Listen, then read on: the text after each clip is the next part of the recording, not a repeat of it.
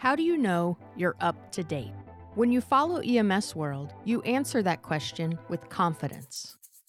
Because when we say EMS World, we mean the whole world of EMS. The remaining question for you is how will you stay up to date? In print, online, at EMS World Expo, the world's largest EMS-dedicated conference, and now in a podcast. Welcome to episode 2 of our podcast series, live from the expo floor. In this episode, we are going to discuss ways of improving your assessment skills. I'm really excited to have Dr. Scott Gilmore as our guest here today on this topic. Dr. Gilmore is the medical director of the St. Louis Fire Department. Doc, thrilled to have you. Thanks for being here. Hey, thanks for having me. Appreciate it. So, Doc, assessment is everything, but are we doing a good job with it?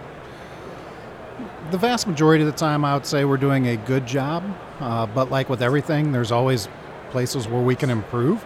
So, yeah, you know how it goes. I do. And, you know, it's not just something for EMS. It's something that I see with nurses, with physicians, so it's not just unique to us. And I was going to say that. I mean, your position as medical director of St. Louis obviously is a huge responsibility, and you have the responsibility of overseeing a huge department. And so there's ways that, and there's certain things that you want to see that may be different than others, but, you know, on the whole, what are some of the tricks of the trade for assessment? Some of the things that you may feel that we're overlooking or we're not utilizing on a daily basis as we, you know, meet up with our patients. Right. I mean, the biggest thing is just listen to your patient. Okay. I had a very wise physician that trained me, and before that I had a very wise paramedic that trained me as a paramedic and an EMT. And constantly they were saying, hey, you know what? Be quiet. Listen. The patient's trying to tell you what's going on. Sure. And they're like, they're doing your job for you. You just can't shut them off. Exactly. And sometimes I feel like as practitioners, we're there and we're too focused on the tough book, or we're too focused on the family, and we're too focused on getting that history. And I think that lends itself to what you say. Would you just listen to the patient? Yeah. I mean, because I would argue you can make a fantastic assessment from the doorway just by looking at the patient. Oh yeah. I mean, obviously, if they're not moving around or anything, you know, okay, I gotta get busy here pretty quick. And that's it. I mean, you look at tripoding, you look at color. I mean, color is everything. And we always say, you know, sick versus unsick. That's what it is. You know, ultimately that's what we're looking for. Can you tell me, is this patient sick or are they unsick? And I think, you know, overlooking that from the basic perspective does a great disservice, not only to the patient, but to the provider. Oh yeah, most definitely. And like I said, as you mentioned, sick, not sick, that's, you know, something that you just have to develop over time. Right. And hopefully, you know, you've had other partners that have been working with you to help pick up on the subtle nuances that they picked up on. And, you know, that's partially where experience comes in also. But it all goes back to the fundamentals though, of, you know, when you do your assessment, make sure you do your assessment the same way every time. Right. You know, don't get sloppy. Right. And I think that there is that sort of way of leaning on your partner a bit, right? Mm-hmm. Because just because this is your patient and it's his or her chart doesn't mean that they should not be involved in that patient care. I mean, that drives me nuts as well as an administrator. You know, oh, well, it's my chart. What does that even mean? Yeah. It's amazing the number of times that an EMT has come to me and said, hey, Doc, I want to tell you about what this paramedic did. Mm-hmm. And it's like, no, tell me. And so then you have to, you know, you sit down, you chat with everybody, and it's like, even your EMT partner can pick up on things if you're a paramedic. Sure. You still need to respect their skill set. And especially if it's someone who's been doing this for a while, who has developed that skill of picking up on those subtle little clues, it's like, it's a blessing to have one of those partners. Absolutely. And actually, the podcast and our podcast, one of this series, we had Carl Flores from New Orleans who said the exact same thing, that, you know, just because they're an EMT basic doesn't mean that they're not a skilled clinician with experience that can tell you that this patient is sick. Mm-hmm. You know, and that's what I think we sometimes get away from. Our egos get above us a little bit, and, you know, we start thinking, well, we're the higher medical authority. Well, again, at the end of the day, it's about the patient, and we need to work together. Oh, yeah. It's always about the patient, and we can't forget that at all. So tell me a little bit about the assessment skills that you look for specifically, or what you think are the best ways to approach a patient when you come into a room. Well, obviously, you know, like you said, the from the doorway diagnosis or impression. I'm sorry, I'll say diagnosis. I know. Oh my goodness, I just committed blasphemy here. It's okay. It's okay. We won't hold you. We won't hold it against you. But, you know, like you said, from the doorway, you're looking at the social situation. You're looking at the patient themselves, and you get that broad overview before you start tunneling in just on the patient themselves. Because if we go straight to the patient themselves, we're going to forget all this other stuff, and there might be important clues sitting out in the environment or the living situation, etc. Yeah, absolutely. So survey the scene, really, is what it comes down to, and that's what we've always said. Yeah. But sometimes, like you say, we tunnel in. We go right to the patient, right up in their face and everything else, which is what we want to do. We want to get down on their level, and we want to talk to them, but you don't want to pass up the opportunity to see some of the things that are around you. Right, and what really makes that difficult is when you have, like, first responders on the scene who get all worked up, and they're like, come on, come on, come on, and they're trying to drag you into that patient right away. You still have to take your time and still do your nice overview of everything. It's a great point that you bring up, because I think it gets overlooked a lot, and that is the influences of others on the scene. And I will tell you, I know it happens everywhere in the country. You have other responders, such as firefighters, law enforcement, and everything else, who, like you say, they get overexcited by things that just don't overexcite us. And they're trying to pull you in, and it's almost like a bullying situation. Like, you need to get in here. Oh, yeah. It's very difficult. It's very difficult to stand back and say, hey, time out, right? Yes. Because there's that intimidation factor. Right? When a cop is telling you, you got to get in here, for you to say, hey, I can't do that right now, right? That doesn't always sit well. Well, you know, we have a running joke. That's the, as you know, the EMS Olympics, where you got the person out on the curb whatever to get your attention, and it's very difficult. You know, the other thing that I found kind of like that ties in with this is not only do you start at the door, but that's part of a methodical assessment process that you use. Okay. And, you know, we're all taught a true assessment or the right assessment, and for the most part, yes, it is a very good thing, but people then start to refine their skills. How's that for a way of describing that? Yeah, their own way. Uh-huh. And, you know, people forget that, yes, there's a reason why we have to assess all these body systems, because if you don't, based off of the complaint, you know, based off of listening to that patient, then you're going to miss something. And, you know, I had a case here not too long ago. It was very interesting. It was a BLS unit that was running in the city. And the first responders came on scene. They saw that the guy had altered mental status. It's an area that has a lot of drug use. Okay. So they automatically went to, this was an overdose. So they gave him some naloxone. And, you know, the person started to come around. But we forget that also naloxone used to be used to raise people's blood pressure. Mm-hmm. When he got to the hospital, the assistant medical director of the fire department was on duty working in the trauma center. Mm-hmm. He did his exam, and they found the bullet hole in his back. Yeah, so I mean, that's why I said, you know, just like you mentioned, you have the first responders going, come on, come on, come on, get in here, and develop that tunnel vision, and it gets you every time. Yeah, I feel... First of all, that is like the nightmare. That's always the nightmare trauma story, where you go in and you say, well, how many GSWs? 2. Yeah, well, would you miss this one? Right? And that's just like, you feel like wah, wah, wah. It's just a terrible feeling when you do that. But again, when you say be methodical, you really need to slow the situation down. Oh, yeah. Right? I mean, people always ask, and this has always kind of driven me a little bit crazy, and I don't know how you feel about it, but why are they not running? Why are they not running into that scene? Why are they not doing that? Well, because number one, that's not safe for us to do.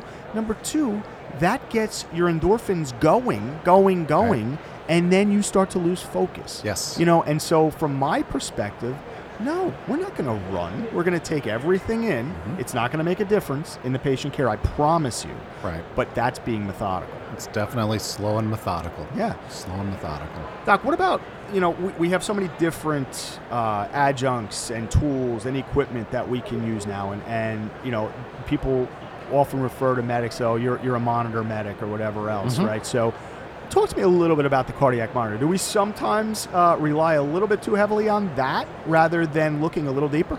Oh, definitely, definitely. I can't tell you the number of times where I go back and I review charts or I'm on scene with somebody and, you know, I look over at the monitor and something's not right on the monitor. Right. And, you know, the crews always says, most of the time they say, oh, Doc, you don't understand. It's the equipment. This always does this.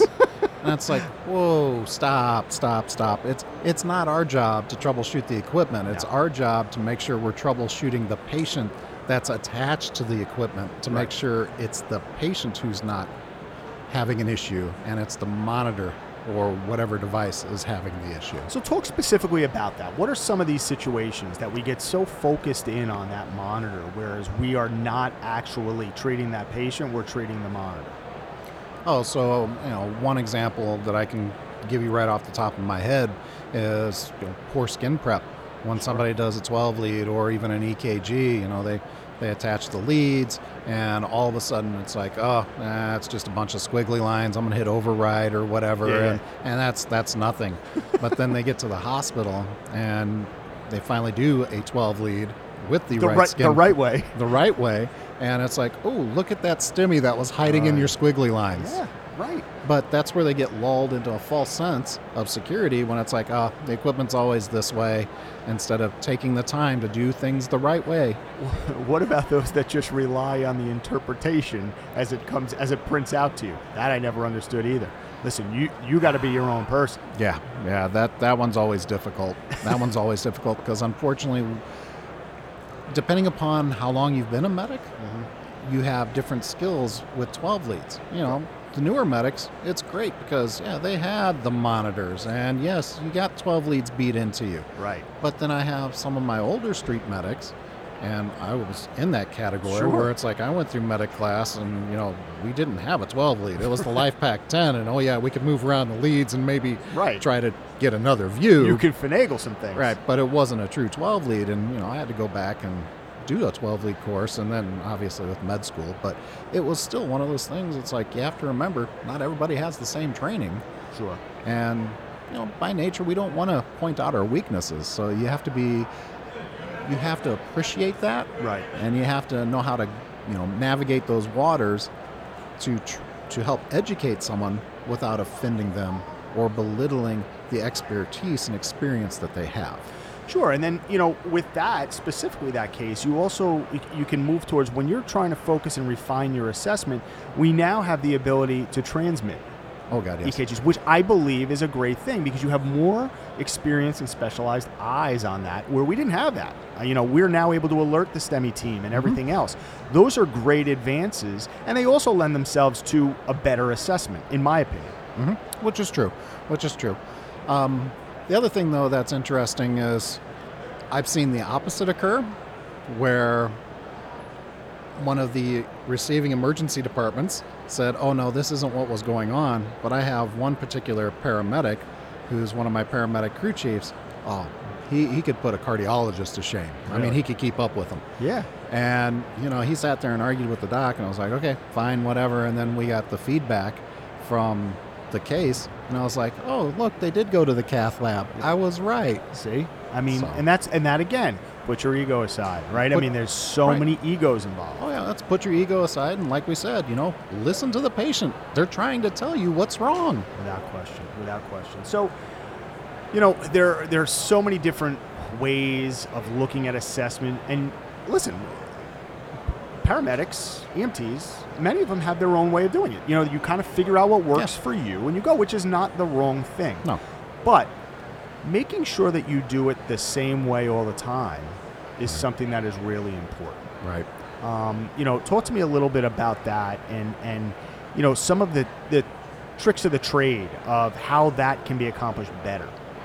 I mean, that just comes with experience and what you're comfortable with. Mm-hmm. I mean, a lot of times I've seen providers who, you know, if I have a patient who is supine, I start by doing this. I start at the feet and I work my way up.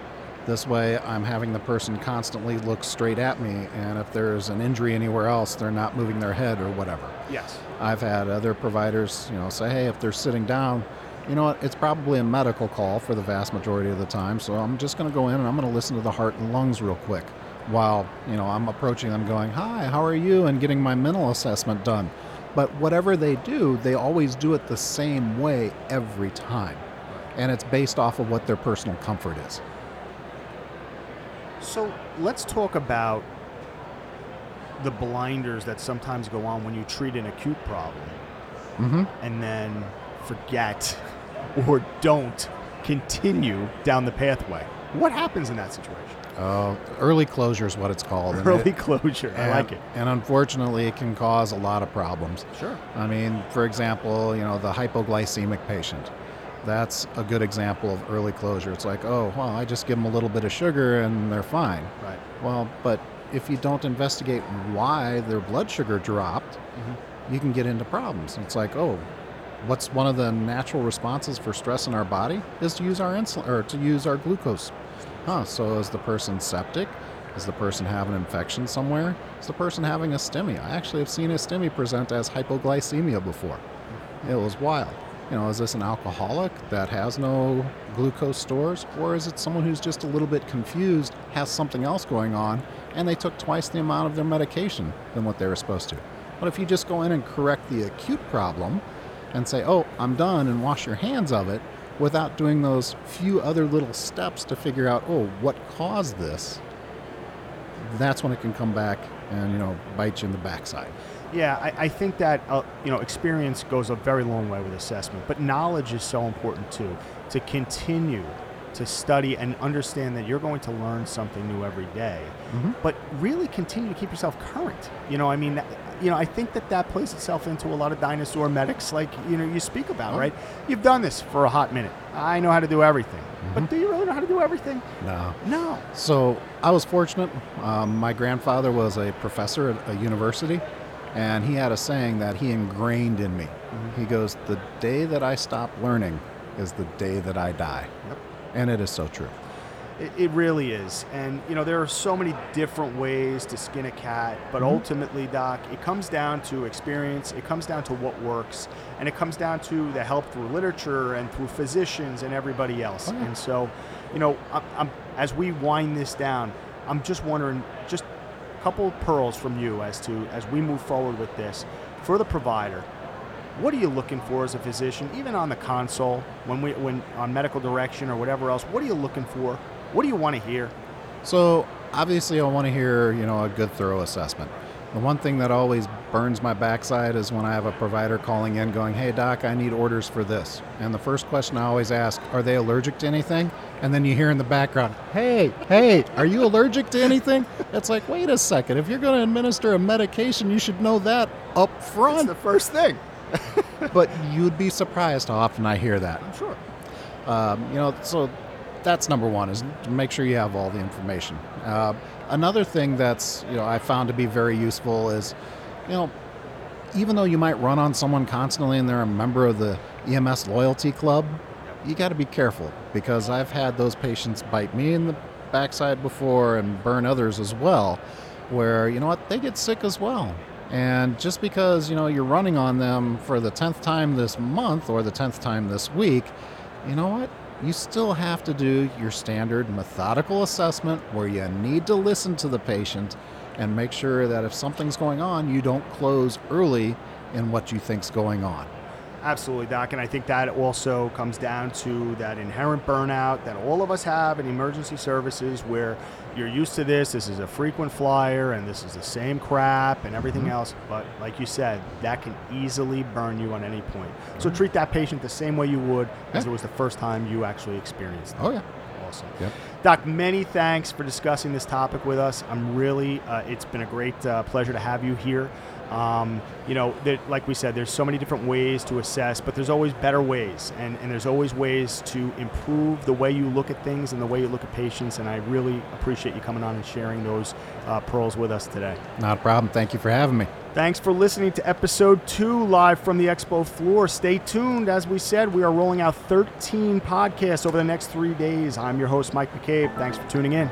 This has been an episode of EMS World Podcast. You can find this audio and more like it on the podcast page of EMSworld.com. You can also follow EMS World on Twitter, Facebook, and Instagram.